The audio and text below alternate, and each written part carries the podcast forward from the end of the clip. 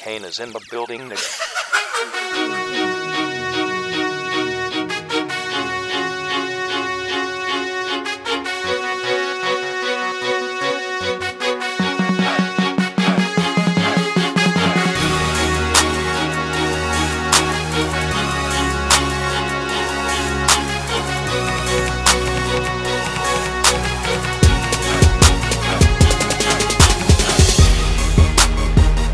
Now that I'm a college graduate and ready for the real world, Liberty Shirt Co. has me covered. They have the finest dress shirts made for every occasion job interviews, business trips, or even just a casual shirt to wear around. If you use promo code 3P during the month of September, you will get 25% off the purchase. So, what are you waiting for? Head over to www.libertyshirtco.com and use promo code 3P at checkout. That's valid all September long. Good afternoon, and welcome back to another episode of the Three Peat Podcast, episode two of season four. We got a great episode for you guys today. I'm your host, Alex Castle, and today with me, I am joined by, Stephen Bonazzo. and Josh Ramowitz. like we said, got a great show for you. But first, some breaking news in the world of the NFL. Another uh, another issue for the Baltimore Ravens has occurred. Both Gus Edwards and Marcus Peters uh, got hurt today, back to back plays. The Ravens fear that it is Same both- play. Same play. It was the same, same, play. play. It was the same play. Okay. I did see a tweet that said back to back, but same play where they're both uh, the team fears that it's going to be ACL injuries, which is huge. The Baltimore Ravens already lost their star running back, J.K. Dobbins. This is the fourth torn ACL. Three running backs tore their ACLs before week one. It's terrible. It's terrible. So now, what it'll look like for the Ravens is Le'Veon Bell is going to be taking the helmet number one, and we'll get into that a little bit later. We'll also talk about what this means for Baltimore's defense. Marcus Peters is arguably uh, a top cornerback in the league, and he's been a huge, huge asset to this team. So we'll get more into that. Keeping it in the division, uh, all star linebacker TJ Watt, brother of JJ Watt, is expected to sign a four year, $112 million extension with the team. This is huge. We know that he's been a huge piece for the Pittsburgh team. Ben Roethlisberger even got a pay cut to make sure that Watt get paid. So this is huge, and we'll talk about this a little bit later. But right now, I I just want, want wait, I to just want to cut you off before you go on. sure. Steve, it, it's nice to see you. What do you mean? You've been ignoring my text all week. Uh, I finally get to see you, get to talk. How things been? Hey, it's a rough stretch for you. yeah, you're funny. You're a funny guy. You're a funny guy. You know that, huh? I know you've been Hey. through some uh, some rough a rough week, so I just wanted to check in, see how you're doing. That's it. I'm I'm still kicking for now, but Okay. you know, mid midway through October, I don't know. You know, That's a generous time that you're giving it. yeah, you, you guys might have the two Pete uh, podcast.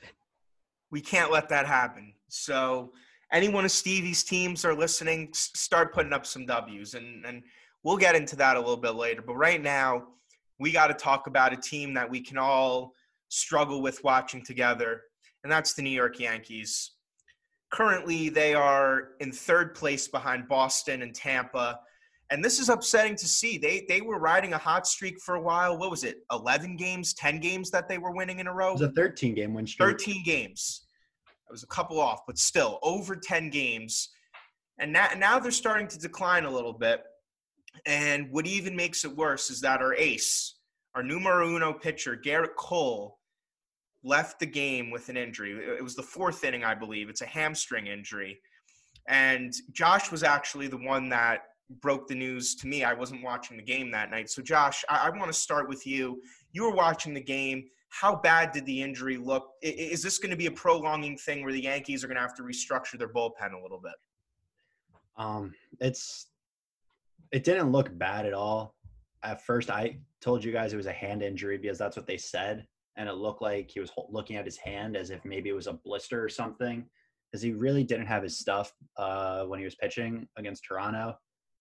So I was like, okay, this isn't so bad if it's a hand injury. Hamstring makes me worry, but at the same time, he also walked off completely fine. So it might just be like a tightness thing where Okay, maybe he might miss the next start just out of precaution. But I do worry because the Yankees have been notorious the past year or two with handling injuries, and it's been awful seeing how guys like Judge Stanton, Chapman, Britton, Aaron Hicks, you name it, Gary Sanchez, Gleyber, any guy on the current team who's been injured, it's been a lot worse than anticipated. So I, I do fear, especially this is the biggest stretch that of baseball that they're going to be playing. There's less than a month left until the postseason, and we keep slipping. So I do worry because also we haven't seen Severino back yet. Germán, who've been saying that they're close to being ready, they're close to being ready, they're close to being ready, and we haven't seen them yet. So I do worry. And uh, let me just add the cherry on top. Uh, earlier, I saw Jameson Taillon was placed on the IL as well with an ankle injury. I didn't see that, but that's just even worse. Like, Yeah. So now, now that means Andrew Heaney's going to be in the rotation, and he's going to continue to lose. they need to get him off this team. I don't know why during the trade deadline when they got Rizzo and Gallo for pretty much nothing. Uh, okay, no, I can't say that because they did give up a lot of prospects, but it wasn't really well-known guys or guys who will, you know, will make an uh, immediate impact. And then so you still had a bunch of guys to use to get a pitcher, and and then Cashman said he would get a pitcher at the deadline. But what makes you think Andrew Heaney is a guy that you would get? And I could see like a guy like um Clay Holmes, I really like who he traded for, who coming from Pittsburgh is kind of like, who is this guy? He's on Pittsburgh, like he must not be that good, but he's got some good stuff. Um, and I feel like there's someone else too. Uh, I'm trying to remember who. Same thing, like pretty underrated acquisition in the bullpen, but um, but Andrew Heaney, like, is just not good.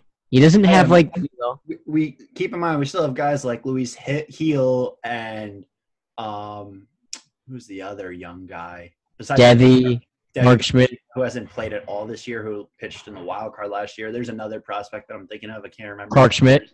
Yes, Clark Schmidt. Okay, he's been shaky when he's been in the pro, so I get not calling him up. But Luis Gil made historic starts. I it wasn't until last night that they called him up and probably sent him down after the game. And then It's and, baffling. you know, and even like last night was the first time he allowed runs all night. Belicio's still dominant. Like Heaney just sucks. Like it's straight up awful.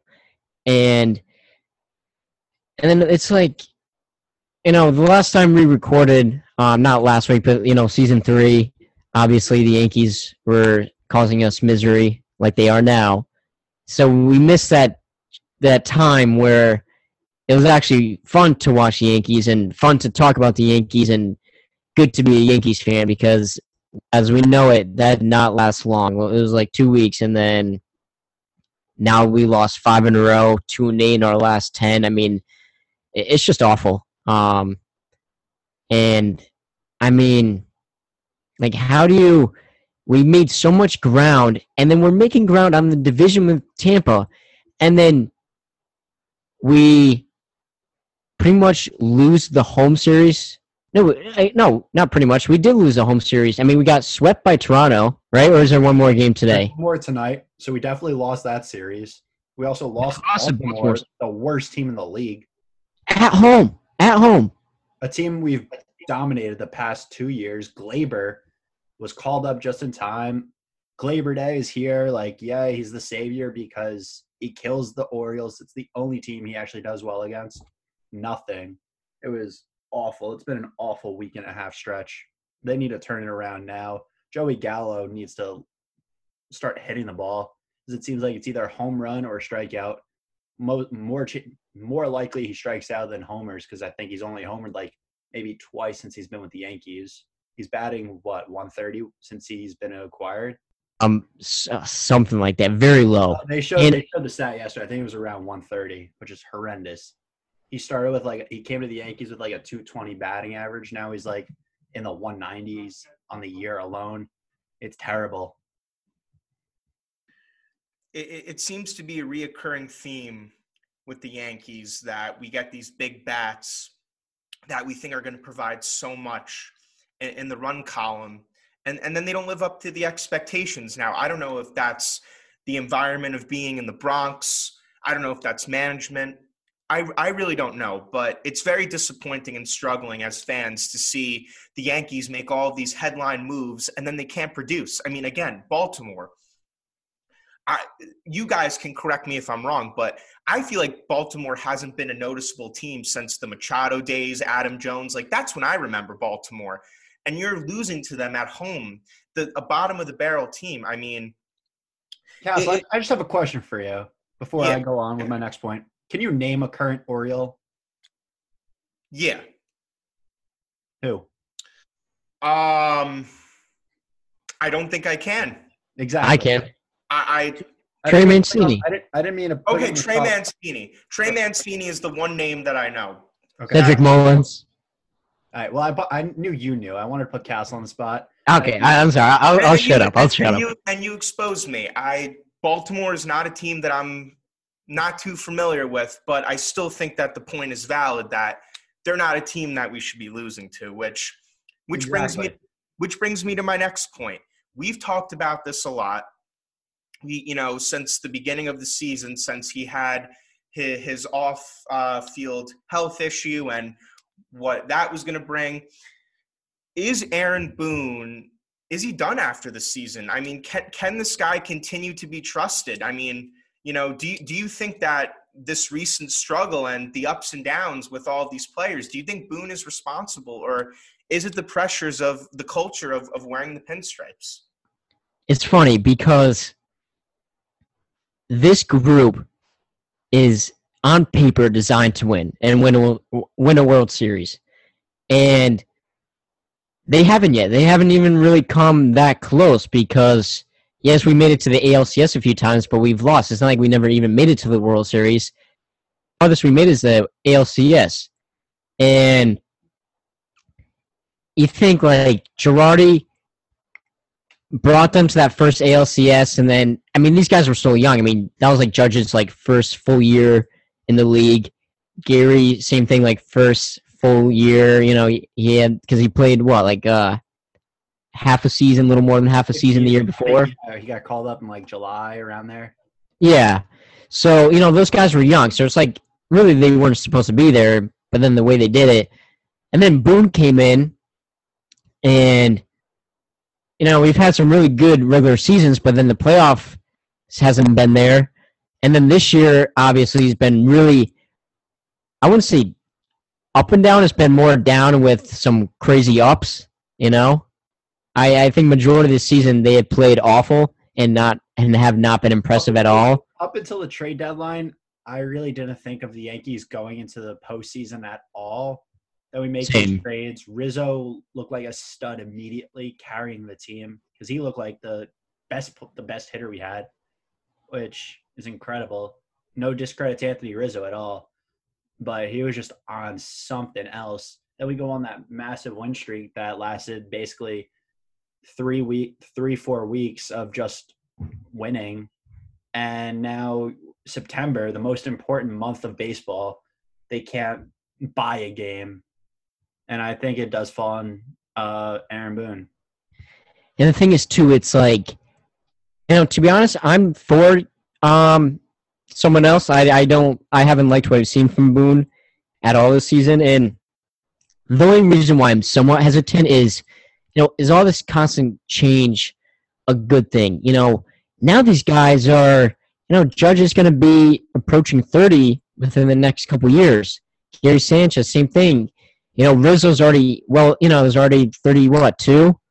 You know, Cole's. I think is it isn't today Cole's birthday? He turned thirty today, I think Yeah. Uh, it was his thirtieth birthday. or you know, it, it was one of these days. So happy birthday, Gerrit Cole! But at the same time, soon, please. We need you. yes, please. Um. So the thing is, is all this you know bringing in a whole new like it doesn't have to be a whole new staff, but it's bringing in someone new going to set us back a little bit. I mean, it's not like football necessarily or um, basketball, even, you know, where you're calling plays and stuff like that. I mean, pretty much you just have to put a lineup together and get all those other coaches to help you. And plus, with the Yankees lineup, you know, the way they should be playing, like, it's pretty easy where to place guys. You know, it's not like you, you, you only have a few stars and it's like, where do I play? I mean, you got a lot of big name guys up and down that lineup. So to be honest, I don't think it would it would necessarily set them back. But at the same time, it's never good to have new coaches and new players constantly coming in because then you just can't get in that rhythm, can't build that chemistry, and I mean that's why they, I believe the Yankees were so uh, so successful with Joe Torre and that team because you had that core that was there for how long, and then Joe Torre himself was there for how long, and the amount of success they had was just unbelievable, and that's why the Yankees were the Yankees then. And then Joe Girardi took over, and same thing. That core was still there for a little while, and they won and stuff like that. But then once the players changed, in though Girardi stayed, it was tough. And then now that these guys were coming in and Girardi's gone, now he had to adjust to someone new. And Boone and Girardi, in my opinion, are very different style managers. You know, Girardi is fiery, in your face, um, kind of like old school. Boone is, you know, he'll get in your face, but he's more laid back, reserved, and more um, with the analytics. So as much, so I think the best bet is to go with someone new, but you do have to think about the other side, in my opinion.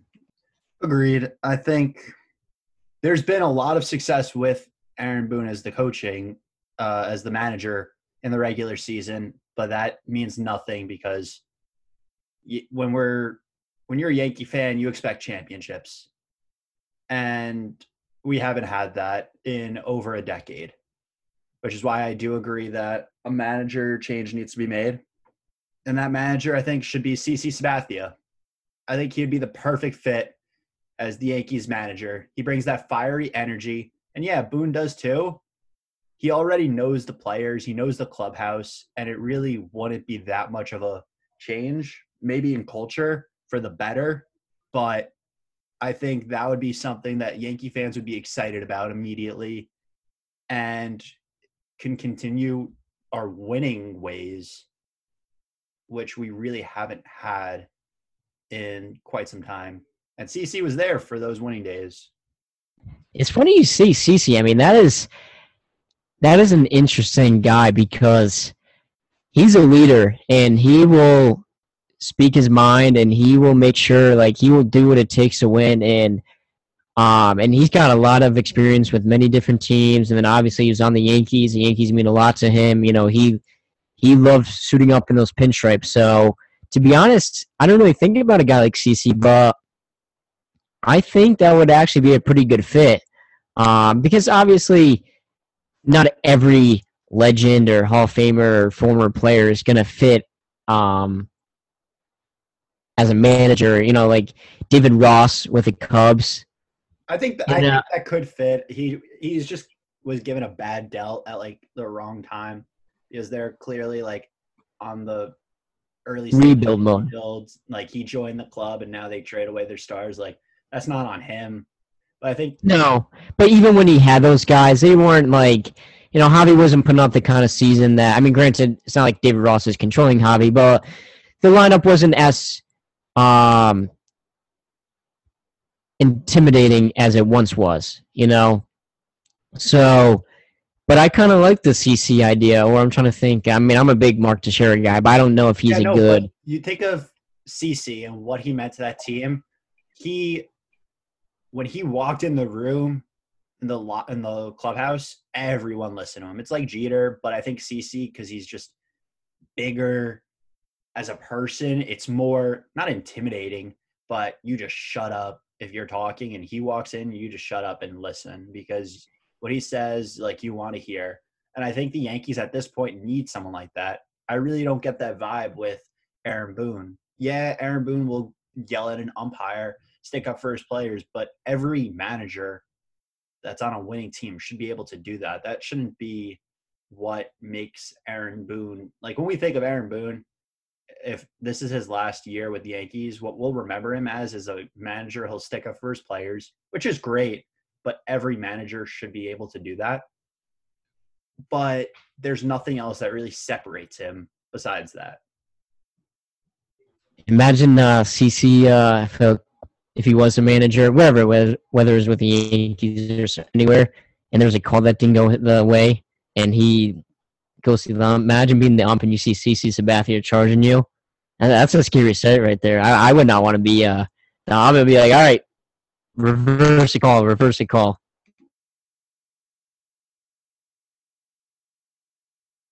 I think this this CC proposal is uh, it, it definitely took took me by surprise. Um, but I agree with both of your points. I think that the Yankees need a guy like him. Again, it kind of reminds me of the situation that the Giants and the Jets had. They both had these coaches who didn't show any passion, who clearly didn't have the full respect of their teams. And they turn over a new leaf. I mean, the Jets got more of a, a younger guy than the Giants did, but still, they're guys that want that you want to win for them. They're coaches that you want to win. And I think Sabathia can do that. And I do think that Boone does not carry himself in that way. However, Stevie made this point earlier, and I I kind of I kind of think it's very valid for this Yankees situation. Why do you want to keep switching things up? You know, it's you're you're you spent what has it been two how many seasons has it been with Boone now? Since like 2018, so three. So, so about three to four seasons, and then out of nowhere you're switching. I, I think that can definitely you know throw some guys off a little bit, especially the bigger names that have maybe developed good relationships with Boone. I can see that, but at the end of the day, I think the Yankees do need a change. And I think Sabathia has been a great symbol to the Yankees organization.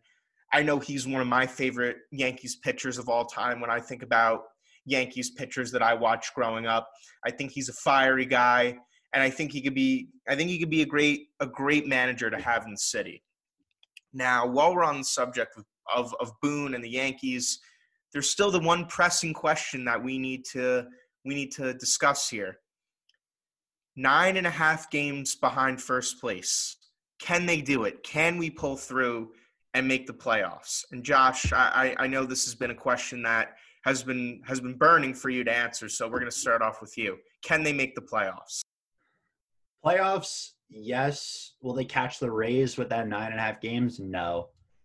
I think they can easily they they're in a good spot right now if they keep course or get back on course to their winning ways and they could still be in the wild card.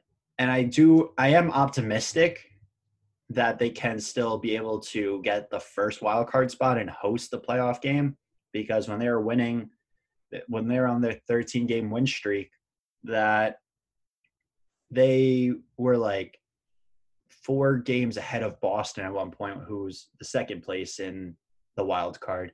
So I am optimistic that they can be in the wild card, but not. I don't think they're catching up to the Rays at this point because they need they would need another win streak like that. But the Rays were still winning on our win streak, so it didn't really matter. Stevie, you agree? You think wild card, but not catching up to the Rays? Yes, I. I mean, the Rays are just unstoppable, and if we can't beat the Blue Jays, or at least take the series from the Blue Jays and then beat the Orioles at home, you know, how do you expect to catch a Rays when the Rays are crushing the Red Sox and just beating teams that they should be in teams that even good teams are still beating. So the Rays are a good baseball team right now. They have been pretty much for the entire season, going back to last season. And I don't see them slowing down and the rate that we're going at. You know, you can't keep going with these you know, losing streaks and then a winning streak and then a losing streak. I mean, you just can't. And it's kind of tough, especially in the baseball season when it's that long. But it's not going to end well for you when the team like the Rays are just consistently winning, and then you know if they lose a game here and there, even if they lose back to back, that's that's it. They're not losing five in a row like the Yankees, or even when the Red Sox were losing. Uh, you know they had their big losing streak. Now they've somewhat. I mean, it sucked that I mean, not sucks because I don't care, but for their case that they had to play the Rays, but you know now they're gonna try. I mean, they've won the past. Uh, I think they won last night, and then they might have been on a couple game win streak now, but still, like for the Yankees, I see them because that winning streak was so huge it really made good ground that I think we can hold on to definitely the second wild card spot. Hopefully, we can move into that first one, um, but definitely not the division. So we're definitely going to be playing in the wild card round again. But it is what it is. As long as they can get in, then a home game in the wild card would be ideal. But you got to take what you can get even though this team should be a lot better than where they're at. I agree. I think that they're going to have to pull some magic and they're going to have to be lucky that they make it to the wild card because the AL this year, not just where the Yankees, not just the Yankees division, but all over the AL is very competitive. I mean, you know, you have teams like never thought the White Sox would be first place where they are right now.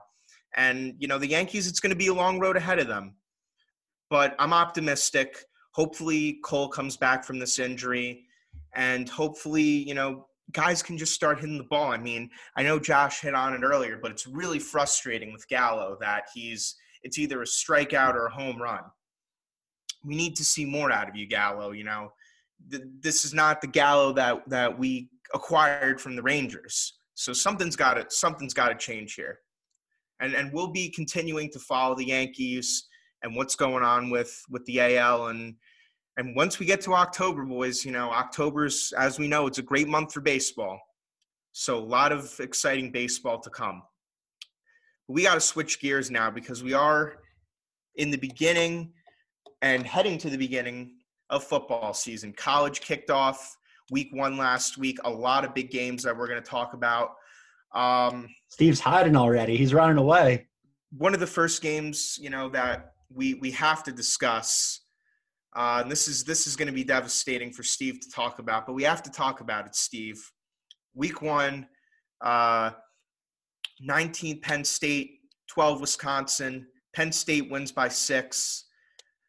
Steve went, um, went into Wisconsin. You, you forgot that part. This the game was in Wisconsin, so the Nittany Lions beat the Badgers on their home turf Wisconsin was the higher ranked team.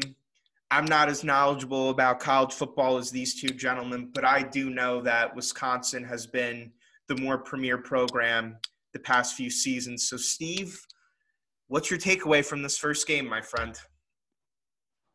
The same problem Wisconsin had, I already deal with the Bears. I don't need two to deal with like this and all I miss is Jonathan Taylor. But all right, so Graham Mertz, four-star recruit, highest quarterback recruit in Wisconsin history, supposed to be the savior of this program. Last year, the season started so late, started like the week before Halloween. He goes like 20 for 21. He had like one incompletion, 250 yards, and like five touchdowns. Beautiful. Then the next week against Michigan, not as many yards, but a couple touchdowns, precise, blowout win, beautiful. Then he gets COVID. Well, no, no. Did he even play the second game? Um, because he got COVID after one of the weeks. Whatever. No, he got COVID after the first game, and then he the their games got um canceled. A few of them, whatever. But then after that Michigan game, he sucked. I was like, whatever, that's COVID season. It, eh, the whole season was already like, especially with the Big Ten, just a disaster from the get go. But this season, you know, he had a full off season. He was training all off season. You had all your weapons back. We got this uh, transfer from Clemson, the running back Chez Mellusi, who looked phenomenal on Saturday. And the offense just doesn't show up or passing. I mean, we ran the ball pretty well. Um, I mean, Mellusi had over 100 had like 130 yards. Isaac Guerendo, the backup. Well, shouldn't be backup. Jalen Berger should be the backup. I mean, he was our leading rusher last year, true freshman, four star recruit, and you don't play him at all. You don't play him in a single snap. Uh, that pissed me off, Paul Chris, Paul Christ, Chris, whatever your name is. That pissed me off. I don't know how you sit him on the bench when you can't get anything going. Maybe he busts a long run. You don't know. He did a few times last year as a true freshman. Give him a shot, but no. And my problem with Wisconsin is that they just play like guys with experience, you know, guys who've been in this program. Why is Jack Dunn, a five, like 10 white slot receiver from Madison, Wisconsin, playing over these new recruits that we just got that are supposed to be pretty athletic, pretty highly rated. You know, one of them was a decommit from Michigan, and Michigan usually gets some pretty good uh, receivers. And you're not even trying these guys out, but you'll have, you know, he's not a threat in the red zone. He's not a threat downfield. So yes, I like Danny Davis and Kendrick Pryor on the outside, and Chimere, uh, Chimere DK, whatever. How you, I'm sorry if I'm, you know, butchering his name, but you know, those three are solid. But then the backups or the tight end, I mean, you know, the backup, I don't even know who he is. Well, you have younger guys who, again, more highly recruited and rated, but this guy's just been in the program longer, so you're going to play him? No. You think Ohio State's doing that? No. They're playing the best guys out there. Or defensively, I mean, granted, we looked pretty good on defense for the most part, but uh, I mean, half the time our, you know, a couple times our secondary got burned, and those guys are older. But get some of those young bucks out there who are probably more athletic than half of these older guys, but these older guys are just playing because they're older. You know, I don't know. I just they try to follow the same kind of model that Wisconsin football has been, and I get that. But at the same time, yes, you have won a decent amount, but you still haven't won what everyone wants to win in the national championship. If you look at Alabama and you look at Wisconsin, completely different teams. I mean, granted, obviously, but Wisconsin's not going to get all those five stars like Alabama, but you got to get more athletes. You can't just continue to get power, power, power. I mean, this this game now is just more speed. You know, get some power, but you need more speed, and Wisconsin lacks that, and it's showing. In that, you know, in the athletic ability of guys, it's showing. And I hope for Graham Mertz too that he he turns it around because I like him and not giving up on him after that one week. But I already dealt, I already deal with this in Chicago. I don't need to deal with this in Wisconsin because Wisconsin would always be my uh, way to like. I mean, granted they played before the Bears, but it was like, all right, they would put up 45, no problem. Jonathan Taylor would have 230 rushing yards and two touchdowns, and the receivers would do, you know, defense would be well, you know, playing well, and we would win 45 to 7, 10, 14, whatever. And then I watch my Bears, and then they just suck. But now I got to deal with both. Wisconsin can't move the ball, and then on defense you allow some big plays. Like they gotta, they gotta turn it around. Um, I mean, jump around was sick though. That was fun to watch. But that was about it.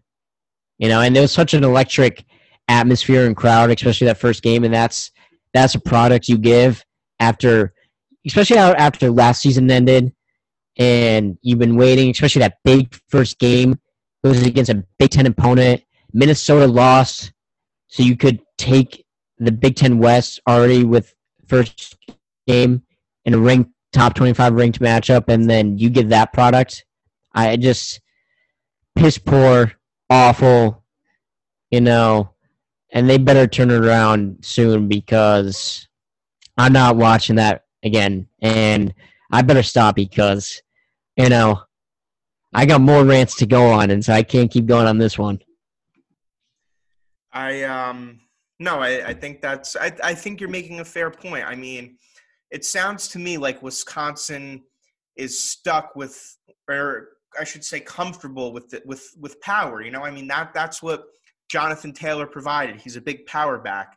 And I think if you're one of the premier programs in college football and you're not getting the results, then you need to take a risk. I mean, Wisconsin can easily be getting these athletes.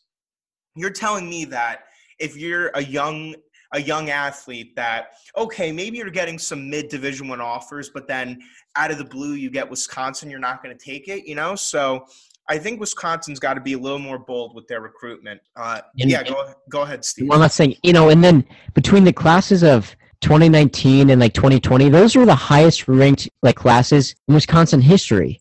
You know, so why can't these guys? Why can't you put them on the field? I mean, let them get adjusted. But if they offer you, you know, if they're high recruits, they they play the game at a high level. They they should be able to adjust to this game well. I mean, like you like Alabama, Ohio State, Clemson. I mean, they're these five star, four star guys. They're they're putting them in right away because they know that, dang, damn, we got these guys. And granted, you know, usually they get those kind of guys, but he's a five star for a reason. Not now, listen, not every five star works out, but you can't keep like getting three star guys and developing them, and you know, hopefully they go, you know, or do really well, like a T.J. Watt, Jonathan Taylor, J.J. Watt, Russell Wilson.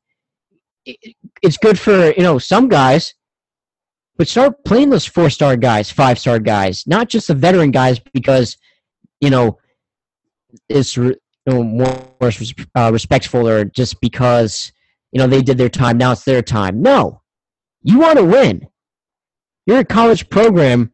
You know you want the best guys to play for you, and you want to win and put your school on the map and name on the map. And obviously, the coaches want to keep their job, and you want to keep this. You know, you really want to brand the school.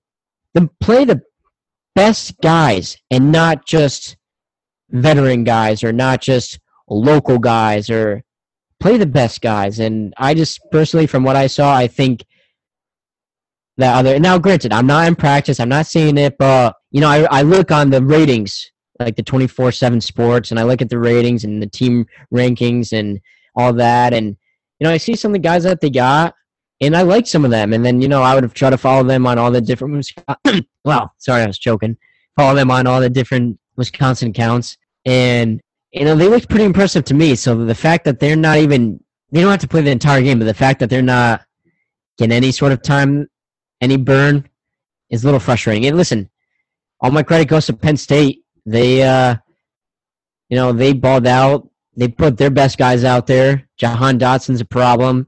Sean Clifford's got to clean some stuff up, but I think he'll be a pretty good quarterback in this conference. And that defense, I mean, that defense looked good. That defense looked fast, athletic. And to be honest, that was the difference between the game. Our defense gave up a little bit, and theirs didn't. Theirs bended but never broke. Ours stood pretty uh, pretty firm, but it broke a few times, and that was the difference.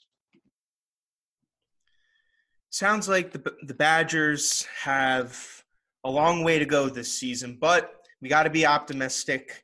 Like we've covered, they are a very high ranked team, one of the more premier teams, and hopefully they could turn around. Hopefully, you know, one bad game is not going to slump their season. Um, but we do have to talk about the opponent, and I know this is going to be tough for you, but Josh is is a Penn State fan, a very recent Penn State fan. Uh, got off the Clemson wagon, which looks to me like he got off at a good time, losing to Georgia. That was a pretty tough loss for them. So, Josh, what did you like from this Penn State team? Penn State has had has had some flashes of very very high potential, but they haven't really they haven't been what they used to be, in my opinion. So, what do you see going into the season after this game against Wisconsin? Mean, that was a dom. That was not a dominant win, but that was a very good, very good defensive effort all around. I think the defense really, really stepped up when they needed to. Uh, Graham Mertz, right? That's his name, Steve. Yeah, it is. He looked nervous and rattled in the pocket. He caused two fumbles alone just on handoffs, which was pretty embarrassing to see because that just looked like him and the running back just weren't on the same page, which I don't know whose fault that would go on. Um, but for your sake, Steve, hopefully they clean that up in practice. But that should have been cleaned up pretty early on. So that's pretty concerning to see that. And Wisconsin just in the red zone looked awful. The two costly interceptions in the red zone with potentials to win the game twice with less than a minute is just oh that's just you got to capitalize there no matter the level you're in the red zone you have golden opportunities to score. You do such a good job being able to push the ball down the field from special teams work to your offense being able to score and move the ball, then your last 20 yard, not even last five yards to go, two interceptions right there. And I mean, it was a hell of a defensive effort from Penn State. They were on the field for 42 minutes out of 60. It's a long time to be on the field. And just like you said, Steve, they bended but never broke. They stepped up at the right time. And I really like what I saw. Um, and yeah, Castle, you mentioned I'm a new, newly acquainted Penn State fan. I'm going to be seeing them play in person this weekend, so I'm excited for that. Steve, I mean, the road gets a little easier the next couple weeks for Wisconsin, but you know who's Eh, gonna, who's going to be waiting for you towards the end of the season because Big Ten play will kick up, will ramp up very soon. well, we we have Notre Dame and then Michigan. This week you got no, you got No, Eastern Michigan. No, no, we got Eastern Michigan, but we got Notre Dame at Soldier Field. That'll be Yeah, fun. and then and then we'll go against Jack Coan, former our former quarterback at Wisconsin, and of course, I mean he just sets a Notre Dame um, passing record for first game as a Notre Dame QB, and um, it looked good and led them to victory. So it never fails. It never fails. But whatever, you know, just like Castle, like you said, you got to remain optimistic. But I mean, to be honest, though, like the teams like Alabama, Georgia, their offense has to step up a little bit. But Alabama, Ohio State, Georgia, you know, I- you think Clemson's going to bounce back after this? Honestly, I wouldn't even put Clemson in that category anymore. I consider it No. like tiers. I think Bama's in their own tier. I don't even think anyone's on their level. Then I'd say Georgia, Ohio State would be the next tier down. Mm, maybe Notre Dame, I would say Notre Dame's a good team. They really are. Notre Dame. Didn't, didn't they? Didn't they just uh, beat Florida State at home? Yep, but that but that Yeah. was a that was down to the wire. Florida State really should have won that game. Yeah. Florida Um, State should have won that. Their coach really messed that up. Um, I mean, he, LSU. he, he, he iced his own kicker. Uh, he should have won. Florida State should have won that game. You know, you, you talk about these tiers and teams, you know, sliding and going up. It's very interesting to see the first uh, games of the season for LSU um, and for Clemson after they've been without their their star quarterbacks. I mean, LSU losing to unranked UCLA. I don't think anyone expected that. And then Clemson losing to Georgia. Clemson only put up three points, and that's their first Clemson game looked horrible. and that was their first game without Trevor Lawrence. So I think there's a lot of a lot to come this season for college football, and even for not the big name teams. I'm going to throw my team out there for a quick second. Rutgers, you know, always been a Rutgers fan. Uh, it's the return of Greg Schiano. He's been he's been the coach that Rutgers has needed. I mean, I don't know if you guys have followed his career. He was with Rutgers, then he coached Tampa for a little bit, and now he's back. And Scarlet Knight Nation goes hard for that man, and he deserves it. He's so passionate, and he brings a lot to the school. And look, I know Temple's not, you know, a huge team, but they've had their name thrown around for a couple of years, and I haven't seen Rutgers put up that many points since I think they played Michigan. I think a season or two ago. So I'm I'm I'm optimistic for Rutgers going into the season. Uh, I think they're gonna have another good game next week. Hopefully, you boys should be excited about what's coming up. Uh, Penn State's going up against Ball State, and then like you Au- said- and then Auburn the week after. oh, that's going to be a great game. That's the whiteout like- game for Penn State, Oh, that that's a great and they're both ranked right now. Auburn's 25. For those of you who are unfamiliar, uh, the whiteout game at Penn State is one of the most exciting games of all of college football. It's sold out. The- Probably all of sports. I think you could add in all Yeah. sports.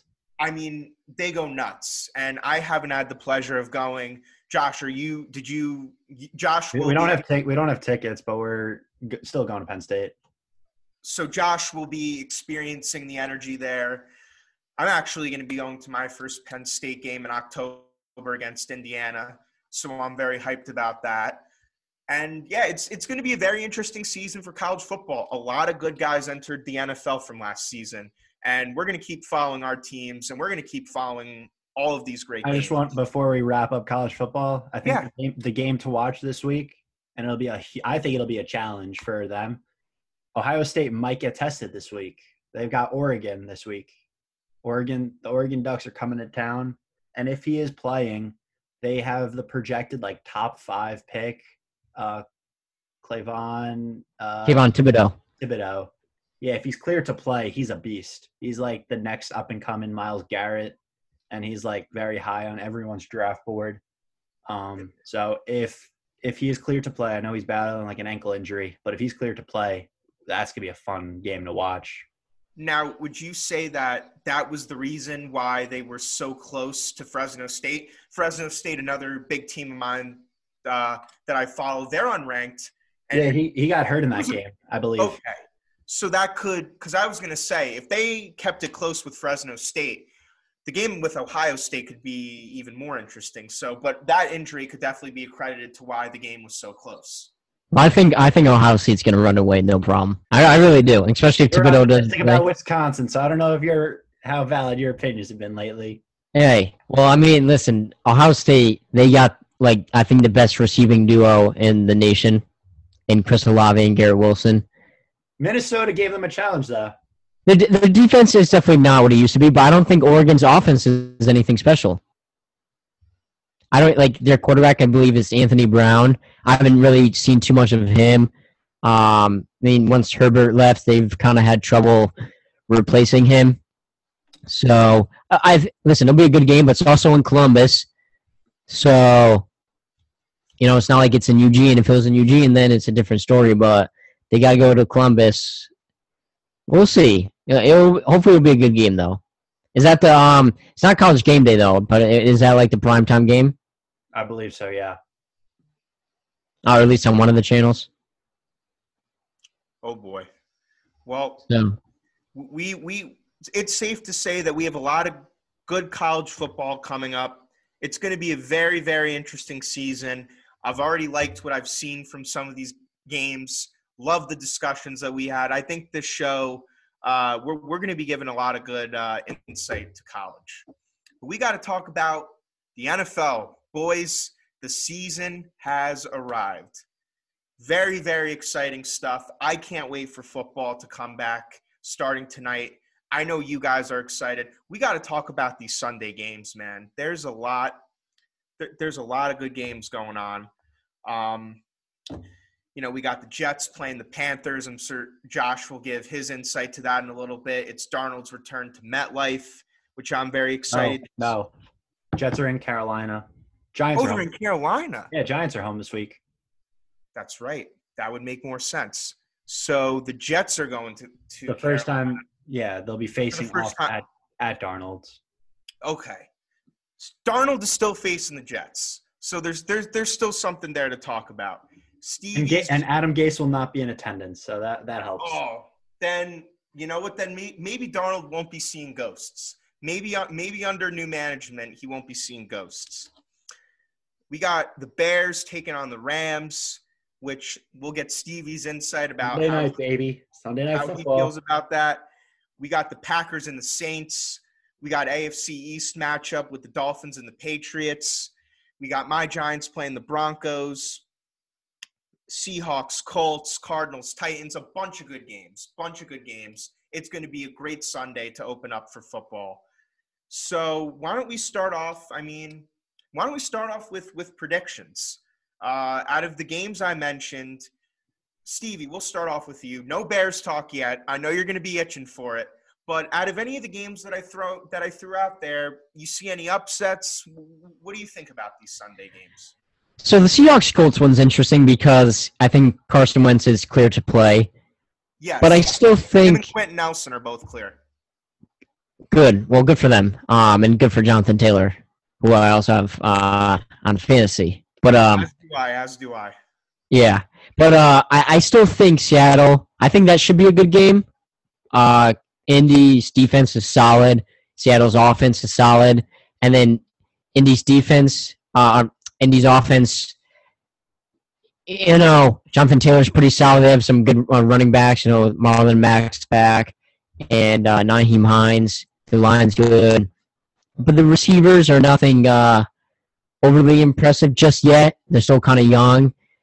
And we'll see how Carson Wentz does. I mean, granted, he's coming off an injury, but it's entirely new team, new playbook. Granted, it is Frank Reich, and Frank Reich used to coach him in uh, Philly, so there's still some similarity there. But so it's kind of, and then Seattle's defense is not what it used to be. So you kind of take the two of those things, and and I think it'll be a pretty fair matchup because you know one offense is pretty pretty uh, or pretty really good then one defense is pretty tough, and then you know the other one. I don't even know what I'm saying right now, but whatever. So, point blank, I think Seattle will end up winning this game. Um, I don't know. I have to find out if it's in Seattle. If it's in Seattle, then they're definitely going to win. If it's in Indy, which it is in Indy, so that makes it a little more interesting. But I still think Russell Wilson is going to lead to Week One victory. I mean, and plus I saw a stat that Seattle plays really well um, in the East Coast. Not that this is Indy's necessarily the East Coast, but it's not all the way out in the West Coast. Um, they play well in the Eastern Time Zone, and I think they you know usually play pretty well Week One too. So I'll give Seattle the benefit, and then the Jets uh, Panthers game. I don't. That's that's a kind of interesting one. I think I think Panthers will run out with that one, and then Castle, your Giants Broncos, uh, that one's that one's tough because I I can kind of go both ways. I, re- I think it really could go both ways. You're not giving the Jets the victory. Wow, you're no, no. Listen, listen. I don't know. I, I just think Carolina. The Jets have a lot of new new coach, new quarterback, a lot of new guys. So it, it's going to take you know a little bit. Um, you're in Carolina. It's not like you're in MetLife, so you know, I I'm not going to say they're going to lose forty to nothing, but I think you know even if it's a close game, I still see Carolina uh, running away with it. And then Denver and Giants. That's just a, such a close matchup because when I want to say you know the Giants defense is good, and then I think they improved on offense. You know, then you think sometimes when you set these expectations for the Giants, and you know sometimes they don't always. Uh, I mean, Castle, you know, they don't live up to it. Um, and then same thing, Denver. Their defense is pretty good. They, their secondary is really strong. But how is Teddy Bridgewater going to play? How is that line going to hold up? And so I, that one can kind of be like a, a coin flip, you know. But it is a lot of good matchups. And then the Patriots uh, Dolphins game, I think that one is actually in the past years, I'd be like, Patriots are just going to crush the Dolphins, or or last year it'd be like, all right, it'd be decent, but I don't know. I don't really want don't want to watch, but Tua, see if he took that next step, and Mac Jones to watch his first ever start. Um, I think that'd be a really fun, and then AFC East matchup, boom from the get go. I think that'll be a fun matchup to watch. I agree, and I'll elaborate on some of your points later, not just about the Giants, but another point that you had made about the Indianapolis Seattle game. We'll get to that a little later. Um, Josh, any game that catches your eye for for Sunday that upset alert or not including the Jets? We'll, we'll get to our teams in, in, in a minute. Aside yeah. from the Jets game, anything catches your eye? Seems like Steve covered like every single game though. Now, there's one that you should talk about right now Cleveland, Kansas City. I was going to mention them as one of them, but the big one I really do, which I find it pretty big, is actually the Chargers Washington game. I was just thinking that. I'm so glad you mentioned because it. year two, this is the sophomore year for Justin Herbert. This really is a this is a big year for him. He had a, a phenomenal rookie year. He kind of, he shocked a lot of people uh, took the job from Tyrod Taylor last year and ran away with the starting job right away. Put up very good numbers. Now everyone is saying, so how does he come back and top that in year two? Well, he's got a challenge week one. Washington's defense is tough, led by Chase Young, who was defensive rookie of the year last year. They've got a bunch of other ballers. Yeah, right. Chase Young was rookie last year. He was, yeah. Yeah, that's Yep. what I thought. Unfortunately. Um, they've got a bunch of other really tough physical guys on that front line. And there's a reason why they were a top five defense last year. They're very dominant in both the pass and the run game. So this will be a good challenge for uh, Justin Herbert. He's got Austin Ekeler. He's been questionable all week, but I assume he'll play. They've got Keenan Allen, but he lost his tight end. He lost Hunter Henry. He's got Jared Cook now. He's old. So it'll, it'll be fun to watch. And I really am excited about that matchup because I do think Justin Herbert will prove to people why he's the real deal. So I do think the Chargers will shock people and win that game. Um, they've got Derwin James back on, as a safety. He missed all last year with an injury, so that's fun to see him back because he's one of the best when he's healthy. And then Steve wanted me to talk about the Browns Chiefs game, and that's as good as you're it's going to get. That's probably that's probably the game of the week because that's the AFC Championship last year, right? Um, no. Uh, the uh, the game before the championship, I think. no, what was it? Oh gosh, now I forget. Um, let me look it up. Well, i- in in in the meantime, while you look that up, I definitely think that that's going to be one of the top games. I really like that you brought up the Chargers Washington game because, yeah, and might be a little biased because they're in my division, but I do think that this is going to be a test. Okay, we're, we're going to get clarification quickly. It was the Bills. It was Oh, the Bills. That's right. The They- Bills. but That's it was, correct. it was a re, it's a rematch though because the Bra- the the Chiefs beat the Browns to play the Bills. And that was like a very close game. Remember, really, I thought the Browns were going to win. that game came down to the final wire. It did. Yeah. And if you think about it, the Browns upgraded their team. Who did they get back this year? Castle, you're you've got his jersey, I believe. They got OBJ back. I don't have his jersey. I Oh, never. I just assumed every uh, Giant fan has Odell's jersey. Most Giants fans that I know do. I never pulled the trigger. Yeah, he'll be back. If you ask me, I don't think he'll ever be the same. Will he be solid for Baker?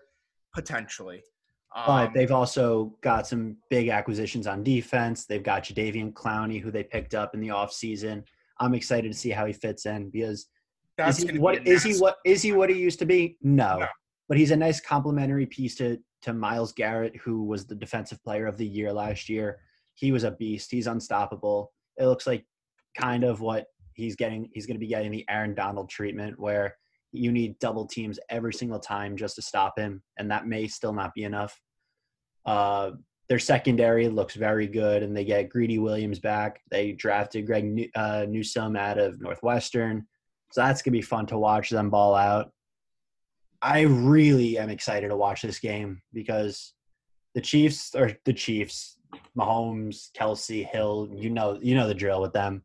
They Oh, yeah. lost Sammy Watkins, which is a very underrated move, and they really didn't replace him. So Mecole Hardman has to step in to that number two receiver instead of the slot, which is a big deal, playing the outside instead of the inside. He's a speedy guy, so it shouldn't be that much of a challenge. They lost Le'Veon Bell. He's now with the with the Ravens. So it's just Clyde Edwards Helaire, which it was for the beginning of the season. But I don't think the Chiefs will lose this, but I I do think it's going to come down to the wire. This is going to be a fun game in Arrowhead. So if you want to watch some good football, make sure you tune in Sunday. It'll it'll definitely be a challenge. That that's for sure. I really like that that defensive line in Cleveland. I think it's going to be I think it's going to be huge. Um, and it's a lot of good football. A lot of good football. I think all of our teams have good matchups. We're going to go back to our ranting next week. We'll get more into our favorite teams next week. But before we end the show, for those of you who have been tuning in with us from the beginning, you know that we last season, I think we introduced it last season. We introduced a segment for all of you fantasy heads called Stardom Situm. The three of us give you our opinion of two players you should start and two players that you should sit. And we're going to first start with who we're starting. And I'm going to go first. We're going to then go Josh and then go Stevie. So, my first guy that I'm telling you to start is wide receiver Deebo Samuel. I really like Samuel. I think he's a solid target for Garoppolo. Brandon Aiyuk has been dealing with a hamstring injury, so I think it's going to be questionable how he pans out, what his reps are going to be like. And I think because Samuel was hurt last season, he's going to be looking to come back even bigger, better, faster, and stronger. So Deebo Samuel, if you got him, start him. I know I'm starting him in my flex. And then my other uh, guy that I'm starting, uh, and this is kind of going to Stevie's uh, point earlier, but contradicting it a little bit, is Seattle's defense. Now, I know, Stevie, you said they're a little iffy because they're not as strong as you used to be, but I say you start Seattle's defense because this They is have a a, scrub at safety though. say- I'm I'm joking. He's not a scrub. I know he's not a scrub. Jamal Adams is not what he lived up to be. I can agree with you on that. Still a solid safety. They're paying the guy like he plays like he used to, so hopefully he brings it up. But I'm not confident in Carson Wentz. He's coming off surgery. He's injury prone. It's a new it's a new system, a new team. Yes, he has the connection with his coach from Philly. And Quenton Nelson, that I believe this is his first injury in his pro career. He's coming off, so we don't know what that's going to be like. And Pete Carroll is, my opinion, one of the smartest minds in football, and I think he's really going to utilize that. So if you need a defense to pick up, or if you've got them sitting in your bench and you need a swap, go with Seattle's defense. Those are my two stars for this week. And now we move on to Josh. Who who should we start this week, Josh? I really like that. Seattle as a start, like that's bold. I usually move away from Seattle, but you give me a, a bunch of reasons to actually start them. I don't like, no offense to you, Steve. I know you got Jonathan Taylor, but I really don't like starting the anyone from the Colts just because of there's so many question marks with Carson Wentz. And if you end up losing because of us, it's only week one. It's a long season but I really would move away from the Colts. So that's that's a that's a good prediction, uh, Castle. My you. first start is Laviska Shenault Jr. from the Jaguars, and he's a fun player. He's probably the most exciting player that you've never heard of if you don't do fantasy, and I'm going to explain why. Is he's he's like a Swiss Army knife player. He does everything. So if you need a slot guy, he'll be there. If you need an outside guy, he'll be there. If you need a running back, he'll be there. The Jaguars lost Travis Etienne uh, in the beginning days of the training camp, and he was supposed to be their backup running back to James Robinson, and he would have played a little bit of wide receiver. Laviska Shenault was a rookie last year that broke out because of his ability to do it all. He's got speed, he's got great hands, he can do it all. So he'll line up in the backfield uh, as a running back when James Robinson is off. He'll line up on the outside. He'll line up on the inside. He'll either be a slot guy, outside guy, whatever. He'll probably play some special teams too, with the chance of him taking one back to the house. So if you're in a PPR league, which most people tend to be because those are the standard fantasy leagues, then I would suggest starting LaViska Shenault because he's a sleeper that I think will break out this year because not many people know who he is. But I think this is his year, especially with Trevor Lawrence, who's a very accurate quarterback. It's, it's gonna be fun to watch him throw deep balls to Laviska Shenault. And another guy who broke out this past preseason also is known for his deep ball going for uh, deep touchdowns. It's Marquez Callaway from the New Orleans Saints. And I had no idea who he was until his preseason. And he's got a crazy connection going with Jameis Winston. There was one preseason game where they connected for two touchdowns, and they're both probably SportsCenter top plays because of how awesome they were. Both of them were traveled at least like 40, 50 yards. And it was like they had played together for at least like 10 years, just the connection they had. Jameis looked really sharp, and there's a reason why he won the starting job. And Marquez Callaway is the only receiver on the Saints roster because Emmanuel Sanders is now in Buffalo. He's on the Bills, and Michael Thomas is starting the year on the IR, so he's missing the first six games. and Callaway moved up the depth chart to number one. So he'll get his targets, he'll get his reps. So I really don't see how he'll not get points. He'll rack up the points. May not get touchdowns every week, but he'll rack up the points if you need PPR points. So those are my two stardoms. I really like Callaway. I it's going to be a very interesting season for the Saints, and I I saw the highlights from that connection that Winston had with him, and I think this is a revenge season for Winston. So Callaway could be one of the best picks receiver wise for fantasy owners, especially in PPR leagues. Mr. Benazzo, who we starting this week? All right, my first one.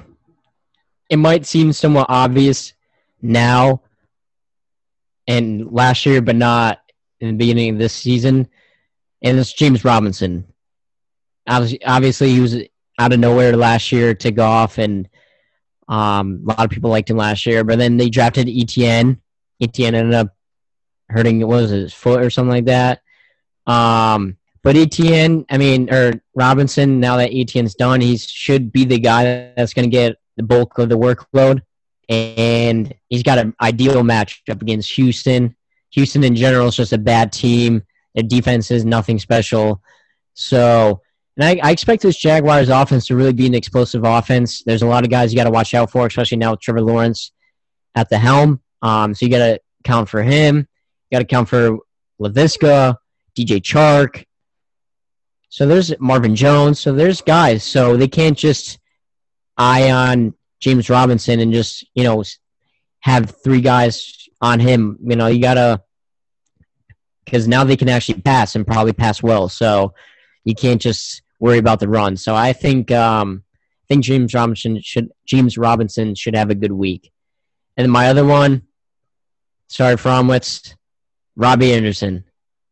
I mean, coming off a thousand yard season, his first thousand yard season ever, and that was with Teddy Bridgewater. Now he's playing again with Sam Darnold. They already had that chemistry together with the Jets, and I think Darnold. Um, not that Bridgewater's bad. I mean, Bridgewater's a pretty solid quarterback, but I think Darnold and Anderson will go back to their Jet days, but better with um, um, who's your offense coordinator? Something Brady. Joe uh, is it Joe Brady? I think Joe Brady, and then um, and then Matt Rhule. And he's going against the Jets, who, to be honest, Romwitz, I mean, secondary's not the best. You got Marcus Maye, but not not the strongest unit out there in the league. So um, I think they can definitely take advantage of that. And plus, I think him and Darnold are going to want to show some revenge against the Jets. You know, I mean, the Jets kind of gave up on Darnold and drafted Zach Wilson, his replacement, right away, and they're starting him.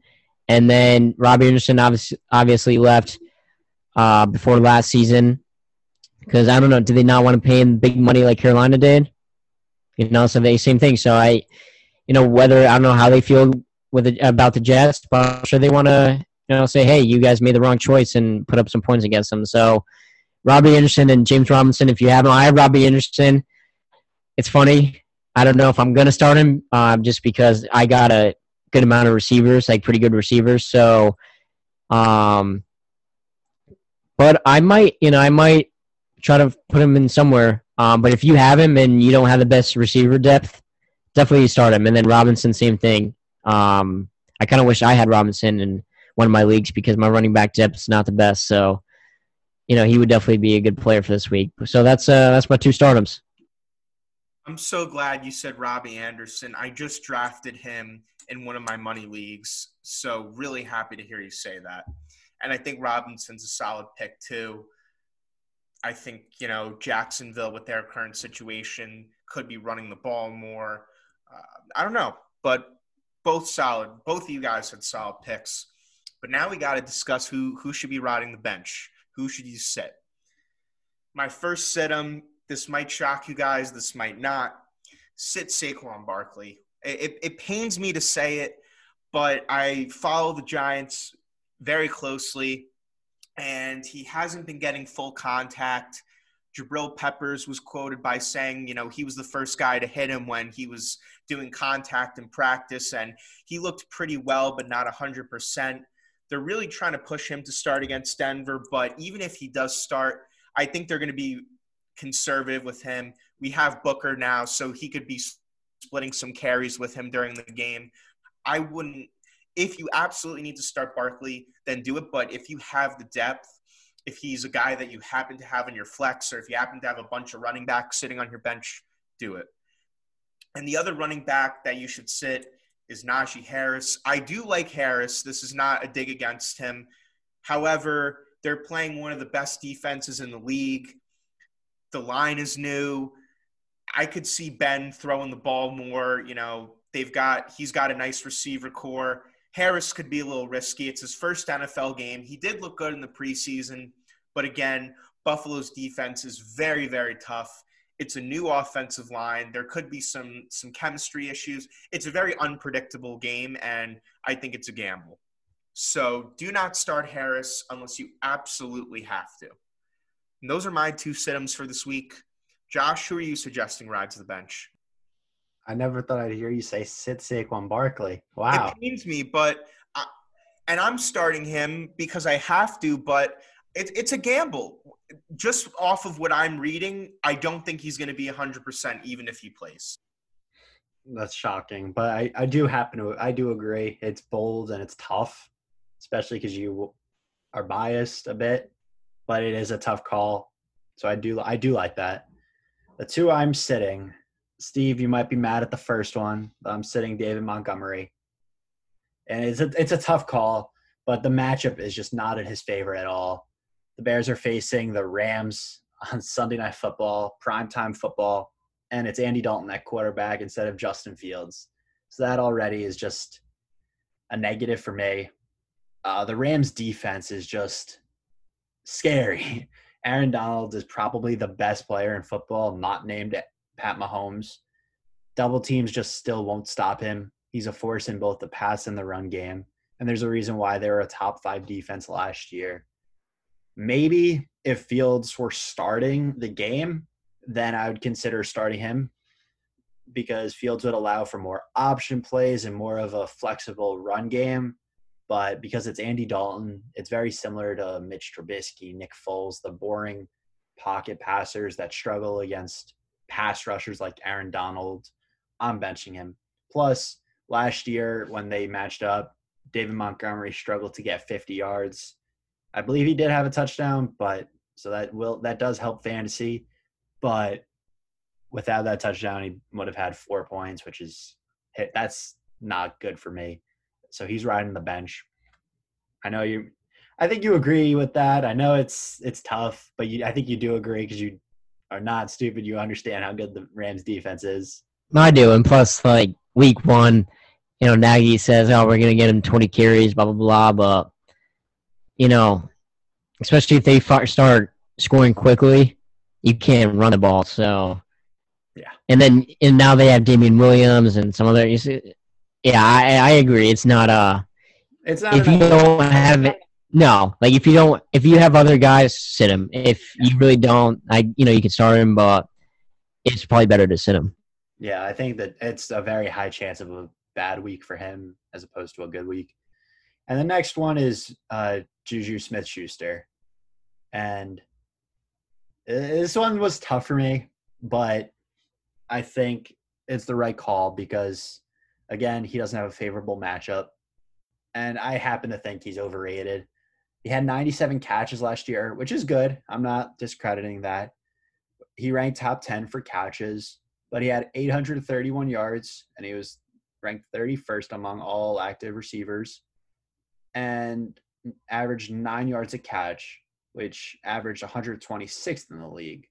So catches, they're good for PPR leagues. You'll get your points per catch, but he's facing Tre'Davious White this week and the Buffalo Bills. Tre'Davious White is no joke. I I face him twice a year. He is locked down. I hate being in the AFC East because every team except the Jets is a lockdown corner. Tre'Davious White is one of the best in the league for a reason. And Juju Smith is going to have a tough week. And that's no problem for Big Ben because he's got other guys like Claypool and Diontae Johnson. So he has no problem looking their way. He'll get Najee Harris the ball. So he has no problem if uh, Juju Smith has a bad week. So those are my two sits. If you have either, it's best if they ride your bench this week.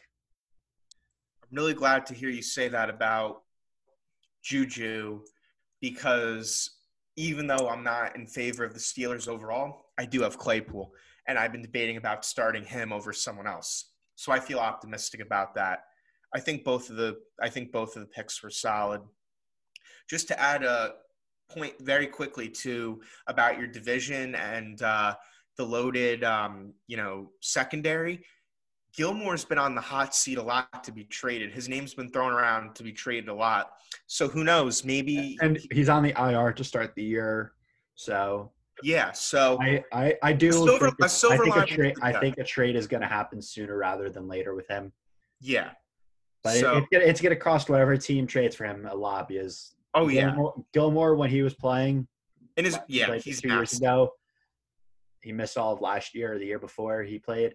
He was probably people were saying he was the best corner in the league. Oh yeah. So he, he's locked down. Now it's Xavier Howard. Now it's Tre'Davious White. So it's it's a tough division, but White is one of the best for a reason. Oh yeah, absolutely. But love the picks overall. Last but not least, Mr. Benazzo, who are we sitting this week? So I just realized one of my sit-ums is not going to be. Um, I can still say it, but it's not going to matter because by the time people listen to this, the game's already going to happen. I forgot about Cowboys playing tonight, so I, I was just saying any of the Cowboys receivers. Um, but since that's not going to matter anyways, I'm going to go with Clyde Edwards-Helaire. And I like that a lot. That's actually really smart. Thank you. Yeah, I'm a, I'm a smart guy when I want to be, you know.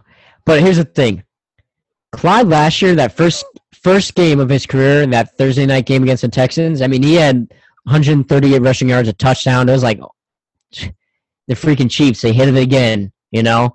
And then as the season went on, he only had like a couple more 20 point games, and he didn't really rush for that many yards in a lot of those games. So he's going against a tough Cleveland matchup. That Cleveland defense is good. I mean, they are good. Um, and I just don't like the Browns. You know, they have Nick Chubb, they have Kareem Hunt. So even if they try to run it back and forth, I just don't see him. Plus, if anything, the Browns are running it a lot.